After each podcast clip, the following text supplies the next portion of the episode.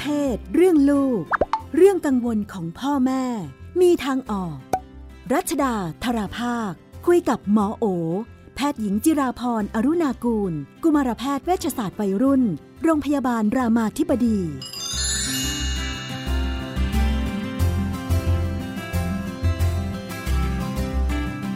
ในช่วงเรื่องเพศเรื่องลูกเราก็อยู่กับคุณหมอโอนะคะ สวัสดีค่ะ สวัสดีค่ะ ช่วงนี้ การเมืองแรงเนาะค่ะเรื่องเพศอยากจะเกี่ยวข้อง มันเหมือนกันไหมนี่เอาเอาที่บ้านก่อนค่ะอ่าเบเน่นี่ต้องคุยกันยังไง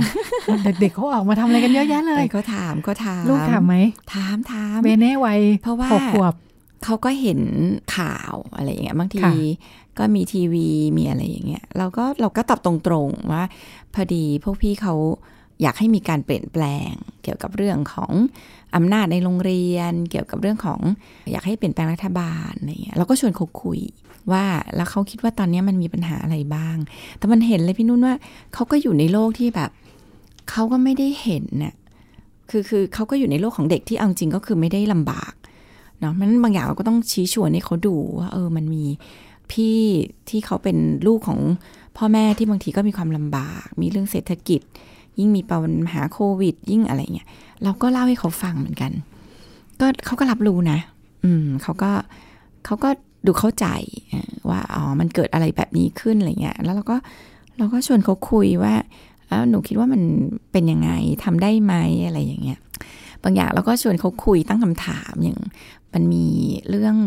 ม็อบนักเรียนที่ไปหน้ากระทรวงเนี่ย เพราะว่าแล้จวก็ริงๆมันมีทั้งเรื่องใหญ่เรื่องการเมืองเรื่องใช่เศรษฐกิจแล้วก็เรื่องระเบียบ ใช่จริงๆอะอ่าเด็กค่ะที่ออกมาเนี่ยเขาก็มีหลายแง่มุมเนาะบางค่ะบางคนก็ก็ออกไปด้วยเรื่องของอำนาจในโรงเรียน บางคนก็ออกไปด้วยเรื่องของการเมืองอะไรคือเงี้พี่ยพี่พี่พี่มันไล่มีรัฐควมหบาลลกหลายอ่าใช่น้องๆโรงโรงเรียนไล่ไล่รัฐมนตรีเออก็ก็เหมือนกับประเด็นบาต่างงกันบางบางประเด็นเราก็ชวนเขาคุยค่ะเช่น เราเห็นเด็กคุยประเด็นเรื่องชุดนักเรียน เราก็ลองแล้วเป็นถาไม่มใส่ชุดนักเรียนไหมชุดนักเรียนชุดนักเรียน แต่ว่าเขาจะมีวันหนึ่งของอาทิตย์ที่ไม่ต้องใส่ชุดนักเรียน เราก็ชวนเขาคุยอะไรเงี้ยอย่างอย่างมันก็จะมีประเด็นที่พี่เขาถามว่าทำไมการใส่ชุดนักเรียนมันดียังไง แล้วรัฐมนตรีก็ตอบว่ามันทำให้รู้ว่าใครเป็นนักเรียน แล้วก็จะได้อ่าช่วยเหลือแล้วก็ปลอดภัยเขาตอบว่าประมาณว่ามันมีเหตุผลทางด้านความปลอดภัย ว่าแบบพอเห็นว่าเป็นเด็กนักเรียนทุกคนก็จะได้ช่วยเหลือก่อนอย่างเงี้ย เราก็เราก็ชวนลูกเขาลูกคุยว่าลูกคิดว่านักชุดนักเรียนดียังไง มันดียังไงมันไม่ดียังไงอย่างเงี้ยเขาก็ตอบได้นะ ด้วยความเป็นเด็กเจ็ดขวบแล้วเราก็ชวนเขาคุยว่าเออแล้วมันจริงไหมที่ชุดนักเรียนจะช่วยทำให้เราปลอดภัยอะไรเลยเขาก็ตอบแบบเด็กๆอะ่ะเขาก็ตอบว่าจริง ๆ ผู้ใหญ่ก็ต้องช่วยเด็กทุกคนไม่ใช่หรอไม่ว่าจะใส่ชุดนักเรียนหรือไม่ใส่ชุดนักเรียนเออมันก็เป็นความคิดแบบเด็ก ๆ เนาะแต่เราก็เออเออเออมันก็จริงนะมันก็ไม่ได้เกี่ยวกับชุดนักเรียนเท่าไหร่อออะไรเงี้ยเราก็ชวนเขาคุยเพื่อให้เขาแบบ ให้เขาให้เขาฝึกคิดหลักๆ คือฝึกคิดพี่นุ่นแล้วเขาจะคิดยังไงมันก็เป็นเรื่องที่เขาก็เขาก็จะเติบโตของเขาไป จะว่าเป็นวิกฤตบางบ้านบอกว่าเป็นวิกฤตอืมจะมองให้เป็นโอกาสก็อาจจะใช่ โอ้โห ต้องบอกว่าจริง ๆ เนี่ยหมอเนี่ยมองว่าเป็นโอกาส เพราะว่าในยุคข้างหน้าเนี่ยเราจะมีความแตกต่างกันในด้านความคิดแบบเนี้ยอีกมหาศาล โดยเฉพาะกับ generation พ่อแม่กับ generation เด็ก ยุคใหม่ Gen Alpha Gen Z เนี่ยเขาจะคิดอะไรคนละแบบอะเขาจะมีอาชีพที่อยากเป็นคนละอย่างพ่อแม่อยากให้เป็นหมอเป็นวิศวะ เป็นตำรวจเป็นทหารเขาอยากจะเป็นยูทูบเบอร์เขาอยากจะเป็น game caster เขาอยากจะเป็นเชฟทำอาหาร อยากเป็นเจ้าของธุรกิจอะไรคือมันจะแนวคิดคนละแบบ การเรียนพ่อแม่อยากจะให้จบปริญญา แม่อยากไปถ่ายรูปรับปริญญาเขาอาจจะอยากเรียนออนไลน์ที่ได้ certificate ได้ความรู้ในแบบที่เขาอยากได้ ซึ่งมันมันเป็นคนละแนวคิด เขาอาจจะอยากมีแฟนเป็นเพศอะไรก็ได้อ่าเป็นคนข้ามเพศที่นิสัยน่ารักแล้วเขาชอบพ่อแม่ก็จะแบบแต่เขาไม่ใช่ผู้หญิงนะลูก เราจะมีลูกได้ยังไงอะไรเงี้ยมันโหยมันแนวคิดมันคนละแบบเลยมันฟังดูยากมากสำหรับทั้งคู่ ใช่ใช่ใช่เป็นเรื่องยากมากสำหรับทั้งคู่เพราะฉะนั้นตรงนี้แหละจะเป็นแบบฝึกหัดในการฝึกจูนกัน การรับฟังกัน เพราะว่าเราเติบโตมากับการให้คุณค่ากับเรื่องคนละเรื่อง การเชื่อในศรัทธากับสิ่งคนละอย่าง แนวคิดรากฐานก็คนละแบบมุมมองต่อสิ่งต่างๆ ก็ไม่เหมือนกัน ความรู้ที่เติบโตมาก็คนละเรื่อง เพราะฉะนั้นเนี่ยมันก็เป็นเรื่องที่เราต้องแบบรับฟังกันน่ะว่าเอออีกฝ่ายหนึ่งคิดยังไง อีกฝ่ายหนึ่งต้องการอะไรเนาะแล้วก็หาจุดตรงกลางที่มันแบบ มันอาจจะมันอาจจะไม่กลางเนาะเพราะจริงๆก็ชีวิตของเขาอะมันอาจจะไม่ได้กลางมาทางทางเราที่แบบพอดีกับเขา แต่ว่า เออมันจุดที่เราก็ยังแบบพอที่จะแบบ เอออยู่แบบสบายใจ ลูกก็โอเค ระดับหนึ่งที่มีชีวิตของตัวเองเนี่ยอันนี้เป็นเป็นทักษะที่แบบต้องฝึกจากเรื่องนี้แหละโอ้ถ้ามันดูแบบว่า ล้มล้างหลักการเลี้ยงลูกของเราเลยนะโอ้ยังไงอ้าอะวพ่อแม่พี่นี่เชื่อเลยนะ ว่าพ่อแม่จำนวนมากรู้สึกว่าเราจะต้องอบรมสั่งสอนลูกให้แบบว่าเข้าใจคุณค่าความดีงาม อืมทุกสิ่งที่แบบว่าเกิดขึ้น ก็ต้องมาและควรตีจะเป็นความคำว่าอืมความดีงามคือยังไงค่ะ ความดีงามรุ่นเราคือการไม่ตั้งคำถาม ไม่สงสัยอะผู้ใหญ่บอกยังไงคืออย่างนั้นเด็กดีคือเด็กที่เชื่อฟังพ่อแม่คือเด็กที่เชื่อฟังผู้ใหญ่ เด็กยุคเนี้ยเขาก็โตมากับข้อมูลหลากหลายที่แบบทำให้เขาตั้งคำถาม ว่าสิ่งที่เขาเจอมันมันใช่ความดีงามหรือเปล่า แล้วก็เขาก็มีคำถามหลายอย่างที่เขาตั้งคำถามกับความดีงามของผู้ใหญ่ ว่าเอ๊ะจริงไหมที่เราไม่ควรตั้งคำถาม กับสิ่งที่ไม่ถูกต้อง ถึงแม้จะเป็นคนที่มีอำนาจทำอะไรเงี้ยมองว่ามันก็ต้องกลับมามองเหมือนกันเนาะกับสิ่งที่เรามองเรื่องความดีงามเนี่ย จริง ๆ มันมันเป็นอะไรที่เราต่างคนต่างยึดติดในสิ่งที่เราเชื่อ โดยที่เราไม่ได้ดูที่ตรกกะเหตุผลหรือเปล่า บางอย่างที่เขาตั้งคำถามเนี่ยจริง ๆ เป็นตรกกะที่ถูกต้องในหลายอย่างเลยที่เราฟังเนี่ยเนาะเรื่องคอร์รัปชันเรื่องการใช้เงิน เรื่องการโกง เรื่องการทำผิดไม่รับผิด อะไรก็ตามเนี่ย หรือหมอก็คิดว่ามันก็เป็นสิ่งที่เขาตั้งคำถามได้อะมันมันอาจจะต้องกลับมามามองว่าเอ๊ะไอการที่เรายึดมั่นถือมั่นกับคำว่าความดีงาม มันมันมันมันใช่หรือเปล่า มันมันแปลว่าการจะไม่เปิดพื้นที่เขาตั้งคำถามไหม ซึ่งถ้าเราตั้งคำถามกับสิ่งที่เรายึดอยู่จริงๆเนี่ยเราจะพบว่าสิ่งที่ลูกทำก็ไม่ใช่แปลว่าเป็นความไม่ดีงามเนาะมันก็เป็นความดีงามในรูปแบบหนึ่งอะเด็กที่ต้ากล้าตั้งคำถามกับความไม่ถูกต้องจริงๆคือความดีงามนะ แล้วมันก็อาจจะเป็นความดีงามที่มันมองเห็นได้ในอีกรูปแบบทำยังไงที่ไอความการตั้งคำถามของเขาเนี่ย มันจะไม่ละเมิดสิทธิคนอื่น ไม่ละเมิดความศรัทธาคนอื่น ไม่ละเมิดความเชื่อคนอื่น หรืออยู่กับคนอื่นที่อยู่ในสังคมที่มีความเชื่อที่แตกต่างกันได้เนี่ย มาว่าอันเนี้ยก็จะเป็นความดีงามรูปแบบหนึ่ง เพราะว่ามันทำให้เราอยู่ในสังคมแบบ แบบคิดไม่เหมือนกัน แต่เราก็ยังอยู่ร่วมกันได้ เพราะว่าอันนั้นน่ะมันคงเป็นหมายถึงประชาธิปไตยแบบที่เด็ก ๆ มองนั่นแหละ เพราะว่ามันน่ากลัวมากจริงๆ ที่มันจะทุกคนมันจะมองเหมือนกันศรัทธาในสิ่งเดียวกัน เชื่อในแบบเดียวกันนี่โอ้โหประเทศน่ากลัวมากเลยเอาจริงๆงั้นมันก็คงต้องมีแบบนี้แหละแล้วก็ก็จริงๆก็ดีด้วยเป็นห่วงว่าเด็กๆจะก้าวร้าวใช่ไหมเออผู้ปกครองก็จะแบบว่า เอ้ยเดี๋ยวอืมเอ่อลูก จะแสดงออกก้าวร้าวจะอ่าไม่เคารพในด้านหนึ่งก็จะไม่เคารพในคนอื่นด้วยเหมือนกันนะ ความคิดความเชื่อของคนอื่น ก็ต้องมาตีความคำว่าก้าวร้าวอ่าถ้าคำว่าก้าวร้าวคือการใช้คำพูดที่ละเมิด ใช้อารมณ์ ใช้ความรุนแรงละเมิดคนอื่นอันเนี้ยต้องบอกเลยว่านี่คือความก้าวร้าว ซึ่งเราเห็นเลยว่ามันมี มันมีการใช้คำพูดที่ไม่ดีมันอะไรเงี้ยแต่ว่าถ้าความก้าวร้าวคือการตั้งคำถาม คือการไม่เคารพนบนอบแบบ สมยอม หรือเชื่อฟัง อันนี้มันอาจจะต้องมองใหม่ว่ามันจะไม่ใช่ความก้าวร้าวนะมันอาจจะเป็นความกล้าหาญในรูปแบบหนึ่งหรือเปล่า ที่เขากล้ามาตั้งคำถามกับคนที่ถึงแม้ว่าเขาจะรู้ว่ามันมีอำนาจกับตัวเขา ตัดสินเป็นตายกับตัวเขาได้ แต่เขากล้าจะตั้งคำถามเนี่ย บางทีมันอาจจะเป็นความกล้าหาญที่มันอาจจะไม่ใช่ความก้าวร้าวมันจริง ๆ ก็ต้องสอนลูกให้เรากล้าหาญที่จะตั้งคำถามที่จะตรวจสอบที่จะ พิทักษ์สิทธิของตัวเองไม่ถูกละเมิด ยังไงที่จะไม่ก้าวร้าว และละเมิดสิทธิคนอื่น หมอคิดว่าอันนี้เป็นเป็นจุดที่ที่เราเราสอนลูกได้เนาะแล้วจริงมันดีด้วยที่เขาจะมีสิ่งเหล่านี้ติดตัวไป ที่เขาจะมีคนที่มีความกล้าหาญยึดโยงกับความถูกต้อง ตั้งคำถามกับบางอย่างที่เขาไม่รู้ว่ามันทำทำไม หรือมันมีเพื่ออะไร แล้วแล้ว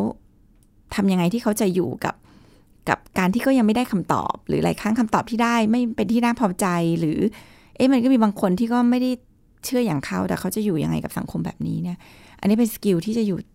ที่ถ้าลูกได้ไปเนี่ยมันจะดีกับลูกมากๆเรื่องอายุสำคัญไหมคะเกิดเบเน่บอกว่าโอ้ยอยากจะไป พี่เขานัดกันไปด้วยได้ไหม อายุเท่าไหร่ที่จะเข้าไปมีส่วนร่วมได้มากน้อยแค่ไหน มันคงไม่มีเกณฑ์เป็นตัวเลข แต่มันคงมีเกณฑ์เรื่องของความอ่าเราเรียกว่าเป็นวุฒิภาวะ หรือ maturity เนาะก็คือความดูแลตัวเองได้อ่าการที่จะสามารถรับผิดชอบ การตัดสินใจของตัวเองได้อันนี้หมอว่าสำคัญรับผิดชอบได้ไหมที่ไปแล้วถ้าเกิดอะไรขึ้น ความรุนแรงจะเอาตัวรอดได้ไหมรับผิดชอบได้ไหมถ้าเกิดถูกจับอ่าเราเราเราตกลง แล้วคุยเรื่องนี้กับลูกยังไง ซึ่งมันก็มีทางบ้านที่อาจจะแบบสนับสนุนให้ลูกแสดงออกในสิ่งที่สิทธิเสียงของลูกซึ่งจริง ๆ เนี่ย เอาจริงตามกฎหมายก็ไม่ใช่เรื่องผิดนะคะ เพราะว่าการรวมตัวกันเพื่อชุมนุมเรียกร้องจริงตามกฎหมายก็เป็นสิทธิที่ทำได้เนาะทำยังไงที่จะไม่ผิดกฎหมายที่เกิดขึ้นในหลังๆเนี่ยไม่รู้พอรับกอพอรบออะไรเต็มไปหมดเนี่ย เราก็ต้องฝึกให้ลูกศึกษาว่าเอ๊ะตรงนี้มันผิดไหมมัน ไปแล้วอันตรายหรือเปล่า ถ้าโดนตั้งข้อหาโดนจับจะเกิดอะไรขึ้นเราจะทำยังไง ทางออกคืออะไร อันนี้เป็นสิ่งที่ต้องชวนเขาคุยก่อน แล้วก็ถ้าเขามี maturity พอ หรือมีวุฒิภาวะพอแล้วเขาจะตัดสินใจ โดยการมองรอบด้านแล้วว่า เขาจะทำยังไงกับปัญหาที่เกิดขึ้น เขาจะเลือกยังไง อันนี้ก็เป็นสิ่งที่หมอคิดว่าก็น่าจะให้พื้นที่ลูกที่จะลองผิดลองถูกกับสิ่งที่ตัวเองเลือก เราเองก็อะไรที่ ให้ไม่ได้ก็คุยกับลูกถึงข้อจำกัดของเราเพราะแต่ละบ้านมีข้อจำกัด เช่นมีข้อจำกัดว่า แม่ไปรับส่งไม่ได้นะ ตรงนั้นแม่อยู่ต่างจังหวัดอะความปลอดภัยนี่ต้องเป็นอะไรที่ต้องคิด ประกันตัวไม่ได้นะบ้านเราไม่มีเงิน อันเนี้ยก็เป็นอันที่ต้องคุยกับลูกอะ่ะแล้วถ้าสุดท้ายลูกก็ยังดื้อที่จะไป เขายังไม่ฟังเนี่ยก็ต้องก็ต้องปล่อยให้เขาเรียนรู้กับทางเลือก ที่เราก็มีข้อจำกัดในแบบนี้ นอกจากเรื่องทางกายภาพแล้วก็ข้อกฎหมายต่างๆเนะอีกอันหนึ่งที่ไม่แน่ใจว่าเวลาในการไปชุมนุมเนี่ยเราก็จะเห็นมีการทำข่าวมีนักข่าวเข้าไปสัมภาษณ์อะไรตอนอะไรเนี่ย มันมีผลดีผลเสียยังไงบ้าง เวลาเราไม่แน่ใจเวลาเห็นเด็กเล็ก เด็กมัธยมถูกจ่อไม้สัมภาษณ์แล้วก็ภาพเผยแพร่สาธารณะนะก็จริง ๆ เนี่ยก็เด็กก็คงไม่ต่างกับผู้ใหญ่เหมือนกัน จริงๆ ก็เป็นสิทธิที่เราแบบเราเราเลือกได้ว่าเราอยากจะแค่มาชุมนุมอะ เราไม่ได้อยากที่จะต้องออกสื่อ อันนี้เป็นสิ่งที่ที่เราสามารถพิทักษ์สิทธิ์ของเราได้ เช่น ถ้าเราเห็นกล้องแพนมาเราสามารถที่จะบอกได้ว่าเราไม่ต้องการออกสื่อ หรือเราบอกได้ว่าเราไม่อนุญาตให้ถ่ายรูป อันนี้คือสิทธิในเนื้อตัวร่างกายของเรา เราอยากจะแค่มาชุมนุมเท่านั้นและเดียวกันเนี่ยเด็กหลายคนก็อาจจะต้องระมัดระวังของการที่บางทีมีไมค์มาจอสัมภาษณ์เนาะว่าบางทีเราต้องทบทวนกับตัวเราเองก่อนว่าเราเนี่ย มีความพร้อมที่อยากจะออกสื่อเหล่านี้แค่ไหน เพราะว่าสิ่งที่เด็กๆต้องคิดก็คือว่าการที่เราออกสื่อไปเนี่ยสิ่งเราเรียกก็คือดิจิตอลฟุตปรินต์ก็คือสิ่งเหล่านี้จะคงอยู่ตลอดไป ไม่ว่าจะพยายามลบมันหรือพยายามที่จะเอามันออกเนี่ยวันที่มันอยู่ในโลกออนไลน์เนี่ยต้องคิดเลยว่า เราพร้อมไหมที่สิ่งเหล่านี้จะอยู่ในโลกใบนี้ตลอดไป เพราะว่าเอาจริงการเมืองเนี่ยก็เป็นเรื่องที่มันแบบมีการ รเปลี่ยนเนาะมันก็เดี๋ยวก็เดี๋ยวก็ข้างนี้ เดี๋ยวก็ข้างนั้น เราเองเนี่ยจริง ๆ เราก็อาจจะอยู่ วันนี้ข้างนี้วันหน้าข้างนั้นอะไรเงี้ยเออเราเราพร้อมหรือเปล่า หรือเรามั่นใจแล้วหรือเปล่าหรือเราเขาเรียกว่าพร้อมที่จะแสดงจุดยืนของเราในที่สาธารณะ แบบมากมายไก่กองหรือเปล่าเอออันนี้ก็เป็นอันที่หมอคิดว่าแต่ละคนตัดสินใจ ควรจะด้วยการทบทวนตัวเองว่าเราพร้อมไหม เพราะว่าสิ่งเหล่านี้ต้องยอมรับว่า ไม่ว่าจะอยู่จุดยืนข้างไหนเนี่ยมันมีผลกระทบ ต่ออนาคตในสังคม ถ้าเกิดมันถูกเปิดเผยออกสื่อเนี่ย ไม่ได้แปลว่าเราแสดงจุดยืนนี้ไม่ได้นะคะ แต่แปลว่าเราก็ควรจะต้องคิดแล้วว่าเราพร้อมในจุดที่เราจะตัดสินใจที่จะแสดงจุดยืนในที่สาธารณะแบบออกข่าวมีไมสัมภาษณ์หรือเปล่า มีคนตั้งข้อสังเกตบอกว่าการชุมนุมคราวนี้เห็นหลายคนพูดถึงนะว่าทำไมมองไปแล้ว เด็กผู้หญิงเยอะจัง น้องๆ LGBT เยอะจัง อาจจะ เห็นโบขาวชัดหรือเปล่าเห็นชัดก็ไม่รู้เราก็เออเหรอไม่แน่ใจก็ก็มีคนตั้งข้อสังเกตนี้จริง ๆ แล้วก็คิดว่าในความเป็นจริงก็อาจจะเป็นอย่างนั้นจริง ๆ คือจากจากจากภาพที่เราเห็นเนาะคิดว่าส่วนหนึ่งเนี่ยอาจจะเป็นเพราะว่าเด็กผู้หญิงอะเวลาอยู่ในโรงเรียนนะคะ ด้วยความที่มันมันเป็นพื้นที่ที่มีเรื่องของอำนาจนิยม มีครูกับนักเรียน มีผู้ชายกับผู้หญิงเราก็จะเจอว่าเด็กผู้หญิงจะเป็นเหยื่อได้ง่ายกว่าเด็กผู้ชาย ไม่ว่าจะเป็นเรื่องของกฎระเบียบต่างๆเนี่ยเราจะพบว่ามันยุ่งกับเด็กผู้หญิงเยอะกว่าเสื้อผ้าหน้าผมเสื้อผ้าหน้าผมความยาวผม หน้าม้าห่ำไว้อะไรอย่างเงี้ย หรือหรือกระโปรงต้องเลยเข่า ถุงเท้าต้องพอดีอะไรคือ คือมันจะมีเรื่องกับเด็กผู้หญิงเนี่ยเยอะกว่าเนี่ยเด็กผู้หญิงอาจจะมีความอึดอัดขับข้องใจ ในเรื่องของ กฎระเบียบอำนาจเหล่านี้ในโรงเรียนที่เยอะกว่า แล้วก็เวลาที่โดนแกล้งล้อรังแกเนี่ยเด็กผู้หญิงจะตกเป็นเหยื่อที่ค่อนข้างเยอะเหมือนกัน แล้วก็หลายครั้งมันก็จะเป็นแบบฝ่ายที่แบบสู้ไม่ได้อะเผื่อผู้ชายแกล้งก็จะสู้ไม่ค่อยได้อะไรเงี้ย มันก็อาจจะทำให้มีความอึดอัดกับข้องใจในในเรื่องของอำนาจเรื่องของอะไรในโรงเรียนเยอะกว่า แล้วก็อีกอีกคำอธิบายหนึ่งอาจจะเป็นเพราะเด็กผู้หญิงก็ใช้โซเชียลเยอะกว่าด้วยมันบางทีการสื่อสารเหล่านี้มันผ่านโซเชียลมีเดียเยอะ การนัดการรวมตัวการมีอารมณ์ร่วม เด็กผู้หญิงอาจจะมีเยอะกว่า ก็เลยทำให้เออเราเห็นม็อบที่เด็กผู้หญิงดูค่อนข้างเยอะเรามีข้อมูลว่าเด็กผู้หญิงใช้โซเชียล เด็กผู้ชายเขาเล่นเกมเขาอาจจะเล่นเกมใช่จะไม่ค่อยโซเชียลสู้เด็กโดยรูปแบบการใช้ชีวิตโดยความสนใจ ก็เป็นเรื่องราวที่นำมาฝากกันแล้วก็ คงจะเตรียมตัวเนาะเพราะดูเหมือนเขาจะมีนัดหมายกันในเรื่องนี้เก้ามั้งค่ะครอบครัวก็อาจจะได้ชวนคุยด้านหนึ่งก็เป็นโอกาสอย่างที่คุณหมอโอว่า ว่ายังไงยอมรับความเป็นจริงนะมันเจอแน่สถานการณ์แบบที่มีความคิดเห็นที่แตกต่างมากมายในหลายเรื่องด้วยนะคะะจะตั้งรับกันยังไง ความแตกต่างก็จะมาตั้งอยู่ในบ้านเราเนี่ยแหละ ลูกเราไม่เหมือนเราทำยังไงกันดี ก็เป็นช่วงที่นำมาฝากกันใน เรื่องเพศเรื่องลูกนะคะ กับคุณหมอโอวันนี้หมดเวลาแล้วค่ะดิฉันกับคุณหมอโอลาคุณผู้ฟังไปก่อนสวัสดีค่ะ